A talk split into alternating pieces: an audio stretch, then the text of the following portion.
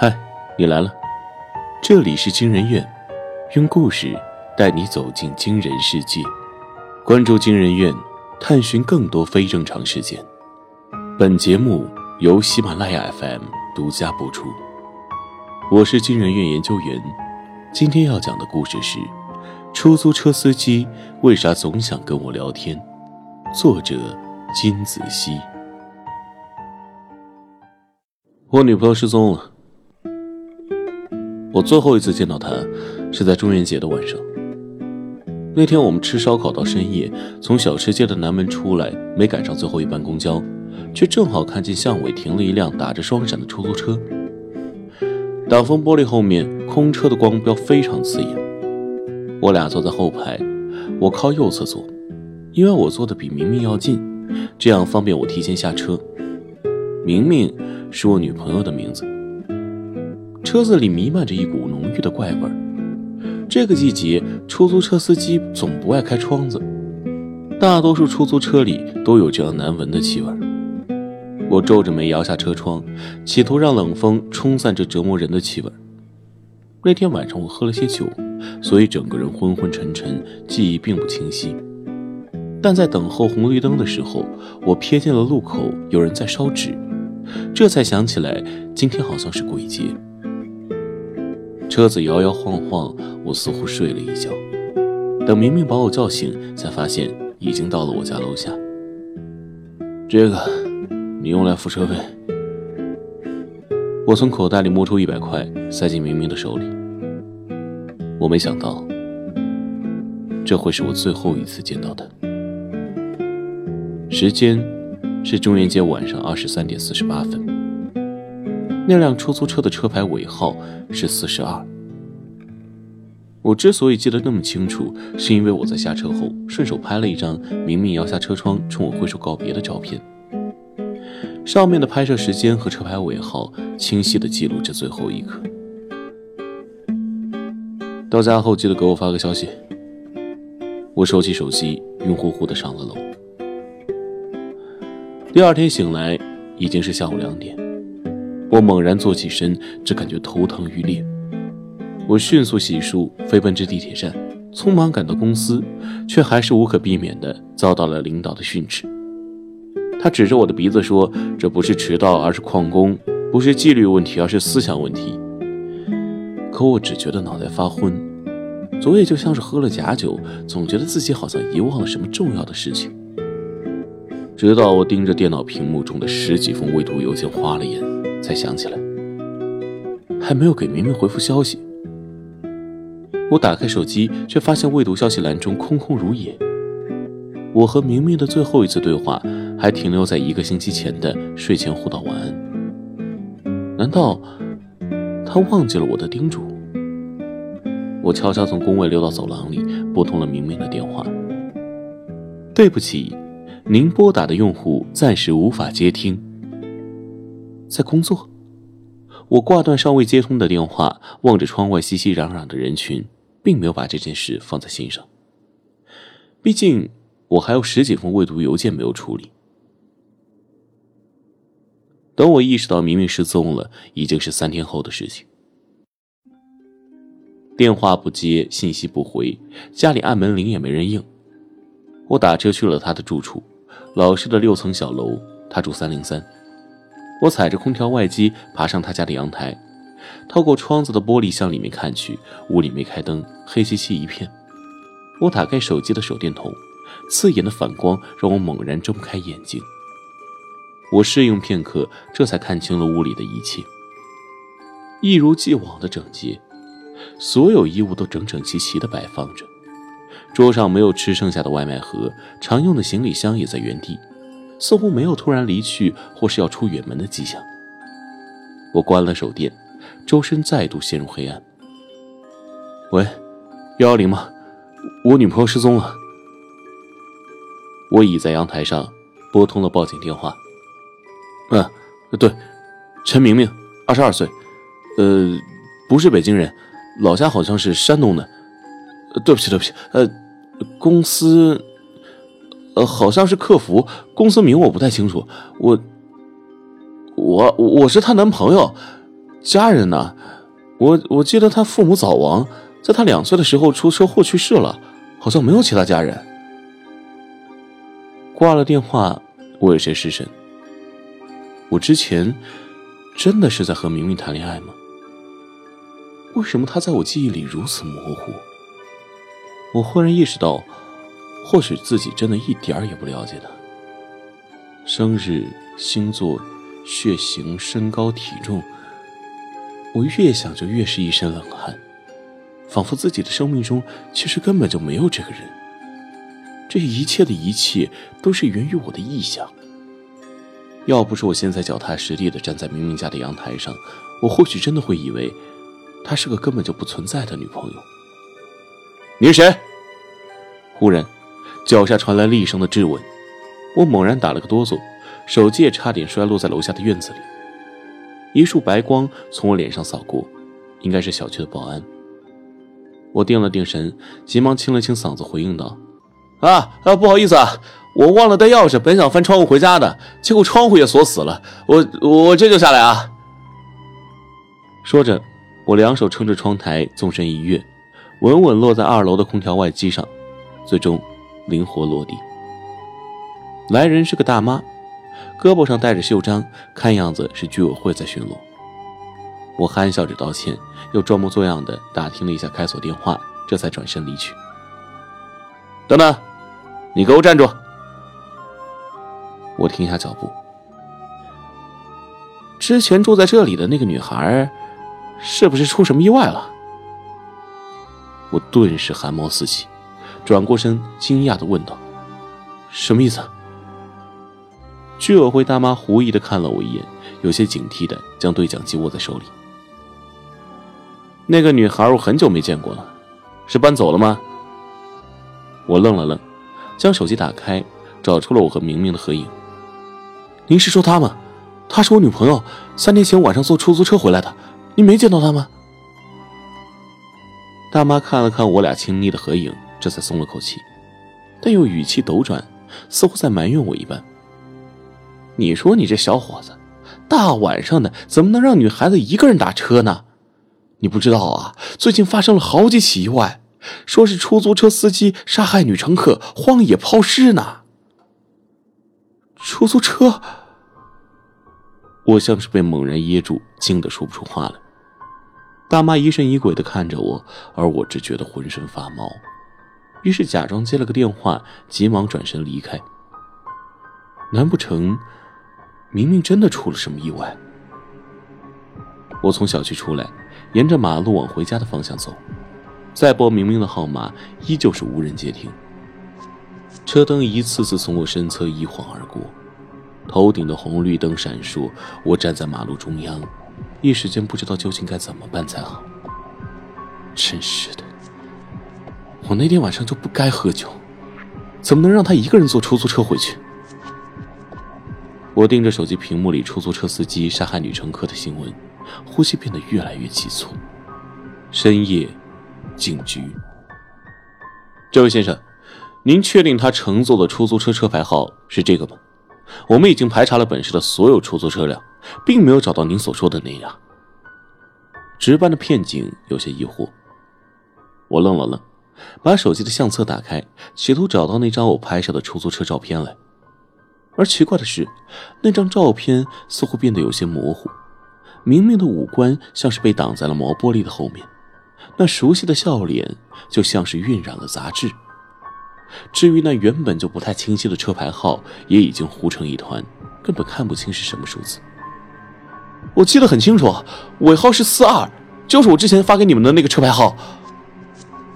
我站起身，查不到，那一定是套牌，对，这个车牌号一定是假的，那这个司机一定也不是什么好人。警察同志，你们可以去查查监控，那天晚上我和陈明明就在小吃街南门上的车。警察似乎并不相信我的话，但还是安排调取了那里的监控。我坐立不安，双手无处安放，只能一次次解锁着手机来消磨自己的惶恐。诶？一直坐在电脑后面的警察忽然抬起了头，一脸疑惑地看了看我，又重新低下头，再抬起来便换上了一脸憎恶的表情。同志，我们很忙，没时间陪您恶作剧。我愣住了。什么？还没等我站起身询问因由，我便已经被其他几名协警请出了大门。他们在监控里看到了什么？我疯了般的敲击警察局的大门，可对方却根本不予理会，甚至还威胁到再胡闹就将我押进看守所。我无奈地坐在马路边，不知该如何是好。哥们儿，坐车吗？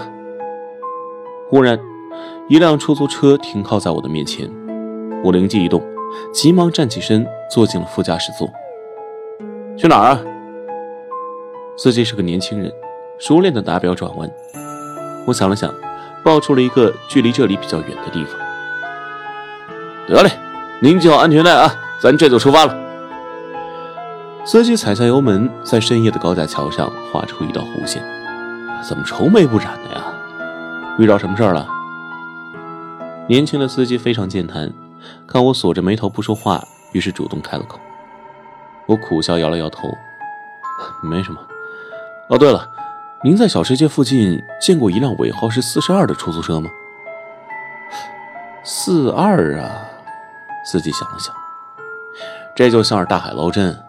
怎么，出什么事儿了？我回过神，啊，我之前坐车落在车里一百块钱。嗨，哥们儿你就甭惦记了，这要是其他东西落车上还好说，一百块钱又不多，钱上也没写您的大名，就别想着找回来了。司机打开了话匣子，絮絮叨叨地说道：“哎，我之前呢，车里乘客落下了手提电脑，后来通过我们出租车公司找到的，还给我送了面拾金不昧的锦旗。哎，你说这锦旗有什么用啊？难不成啊，还让我挂在挡风玻璃上？”和所有的出租车司机一样，健谈，不，是非常健谈。我曾经遇到过不少如此健谈的出租车司机，从国家大事到鸡毛蒜皮的小事，什么都能和你扯上几句。平时我都会随意的附和几声，但今天我是觉得对方异常的聒噪。什么味儿啊？我打断了对方的话。不好意思啊，大兄弟，出租车嘛，人来人往的，又不通风，味道自然差些。来，我把窗户给您打开。说着，他抬手打开车窗，又顺手挠了挠自己满是头屑的后脑勺。我有些烦躁，无意间瞥过副驾驶座正前方的出租车司机执照，那上面的照片有些模糊，但仔细看，明明是个上了年纪的中年人，根本不是我旁边这位话痨的小哥。我忽然打了个哆嗦。我试探道：“那个，这不是私人出租吧？”司机愣了愣，转过头，顺着我的视线挪过去，随即恍然大悟：“啊，你说这个呀？”说着，他抬手将出租车司机从业资格证翻了个面。我们公司的出租车呀，都是轮班倒，我开夜班，这忘了翻这个，多亏你提醒。我凑过去看了看，果然这一面的照片上正是这位话痨的年轻司机。只是这照片有些模糊，若不是仔细分辨，一时间还真认不出来。司机继续唠叨着：“哎呀，说到这个呀，我们这些司机其实根本就赚不到什么钱，什么客运管理费啊、车辆排污费啊、治安费，每个月交给公司的钱，有时候比赚到手里的还多。运营照牌被垄断，只能自己想办法多赚钱。就像您这样的生意啊，我就乐意拉，距离远不堵车，要是碰上高峰期往市中心走的，我一般都说要交班。嘿嘿，怪不得之前打出租经常遇到要交班去不了的借口呀。不好意思啊，哥们儿。”年轻的司机忽然一拍脑门，真没说我才想起来啊，我之前接了个这个时间去机场的单子，就在前面小吃街的附近。要不这次我不收您车费了，我在小吃街把您放下，这样您接下来也好打车，成吗？你……我有些懊恼，却找不到反驳的理由。我上车原本就是为了打听那辆尾号为四十二的出租车，根本没想着往目的地去，于是只好点头：“行吧，得嘞，谢谢你啊。”我有些闹心，轻轻关上了车窗。小吃街仍旧和我之前来的时候别无两样，只是那家烧烤店已经关了门，而我的身边也不再有明明。我站在小吃街上，盯着头顶的月亮，再一次拨通了明明的手机。随着短暂的忙音，那熟悉而冰冷的机械女声击碎了我最后的挣扎。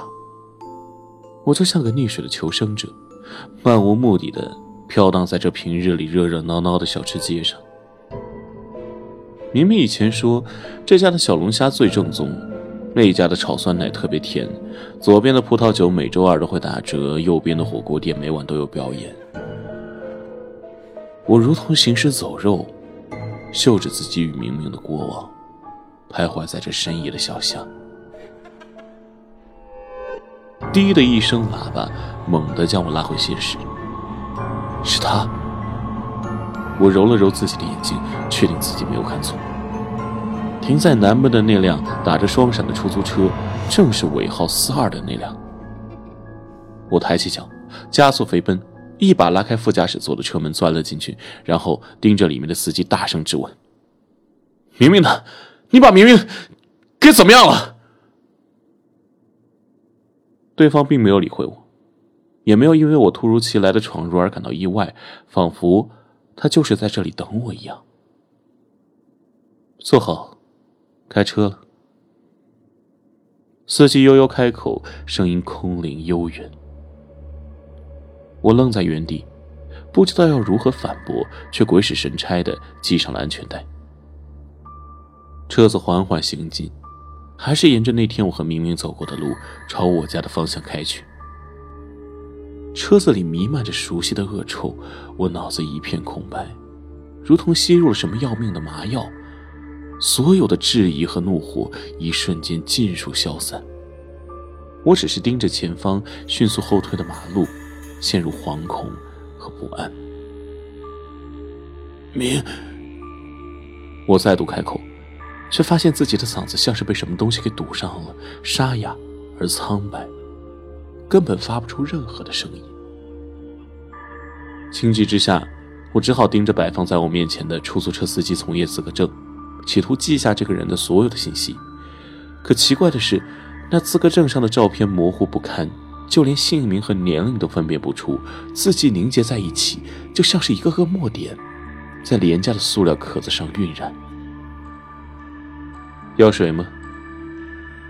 忽然司机开了口，然后缓缓从一侧拎起一瓶矿泉水。我疯了般接过来，也不管里面会不会有什么致命的药剂。此时此刻，我的嗓子就像是在被烈火灼烧，刺痛不堪。我只想饮下一口冷水，抚慰我几乎粘连的喉咙，如同救命的稻草。直到我喝下小半瓶矿泉水，司机这才满意的点了点头。你知道出租车里为什么总是那么难闻吗？司机哑着嗓子缓缓开口。我缓过了劲儿，剧烈地喘息着，想起之前那个年轻司机的话，来往人多，空间狭小，所以不。司机摇头，是为了掩盖这里其他的气味。我愣了愣，下意识地用力吸了吸鼻子，却在这难闻的空气里嗅到了一丝腐烂的味道，几乎微弱到无法感知。我甚至怀疑那是我的错觉。司机穿着短袖，可胳膊上却戴着蕾丝的防晒袖套，那是大多数女性司机会用到的东西。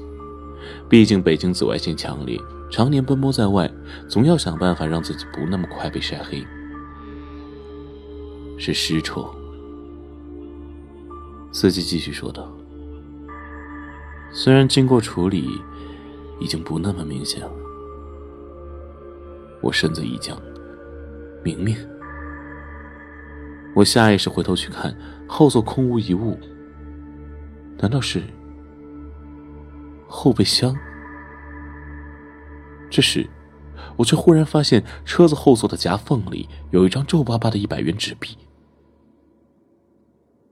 这是我那天塞给明明让他付车费的钱。你！我脸色苍白，试图抬手去掐司机的脖子，可身上却沉甸甸的，那安全带如同枷锁，将我死死固定，根本无力动弹。我说的是我自己身上的尸臭。司机见我一脸愤恨，于是补充说道：如你所见，我并不是活人。我张了张嘴，却发不出任何声音。我们见不得阳光，所以白天的时候需要戴墨镜和袖套。司机语气平稳，听不出任何情绪。那么你知不知道我们出租车司机为什么经常借口交班而拒载？我脑海里回荡起那个年轻司机的话，却做不了任何回答。因为单子不好，不想往市中心去。司机仿佛在自问自答，其实不是的，只是有些地方阳气太重，我们是去不了的。我倒抽一口凉气。至于你眼前的资格证为什么这么模糊，我想你也应该猜到了吧？没错，这是我生前的身份，怕被客人看出端倪，才被特意处理得如此模糊。我的双手开始颤抖。我姓陈，山东人。二十年前和妻子都死于一场车祸，只留下了一个刚刚两岁的女儿。司机轻轻叹了口气，随后轻踩刹车，停在路口等候红绿灯。我原本其实并不健谈，但我还是忍不住想要和你说说话，因为在下面根本没人会和你聊天。而且死了这么久，我们其实也很想了解一下如今人间的现状。所以遇见不爱说话的乘客是最让人难过的。我脸色苍白，用尽全力开了口。那你是？司机点头。我是阴间的摆渡人，专门接送亡者的灵魂。我要死了！我猛然睁大了双眼。你要送我去地狱？谁知司机摇了摇头。不，不是那种接送。我的车牌尾号是四二，谐音思尔。想念你，就是专门负责接送阴间不愿去投胎的游魂到人间，让他们见一见生前最为思念和牵挂的人，好了却执念。明明，我的眼泪夺眶而出。你是说，明明他……他是三天前的中午死的，站在忘川前捧着孟婆汤，说什么也不愿意喝下去。没办法，我只好载他回来，让他陪你在小吃街吃了烧烤，之后又把你安全送回家，他这才心甘情愿地上了路。不可能，不可能！我茫然地摇头，瞬间发现自己恢复了行动。于是急忙摸出手机，寻找明明的电话号码，颤抖着拨了出去。没用的。司机叹了口气。那天中午，他一个人去吃饭，在路口出了车祸，浑身是血，因此他特意换了红色的裙子回来找你。挂断无法接通的电话，我这才发现手机里我和明明的合影已经消失不见，我与他的通话记录和信息记录也正在一点点消失。无论我怎么按手机都没有任何反应，我与明明的过往就这样在我眼前消失。这是怎么回事？司机启动车子，挂档，加速。他见了你，把你安全送回了家。我正要带他回阴间，却发现他手里的孟婆汤不见了。我没有理会司机的话，仍然疯狂地阻止手机的删除。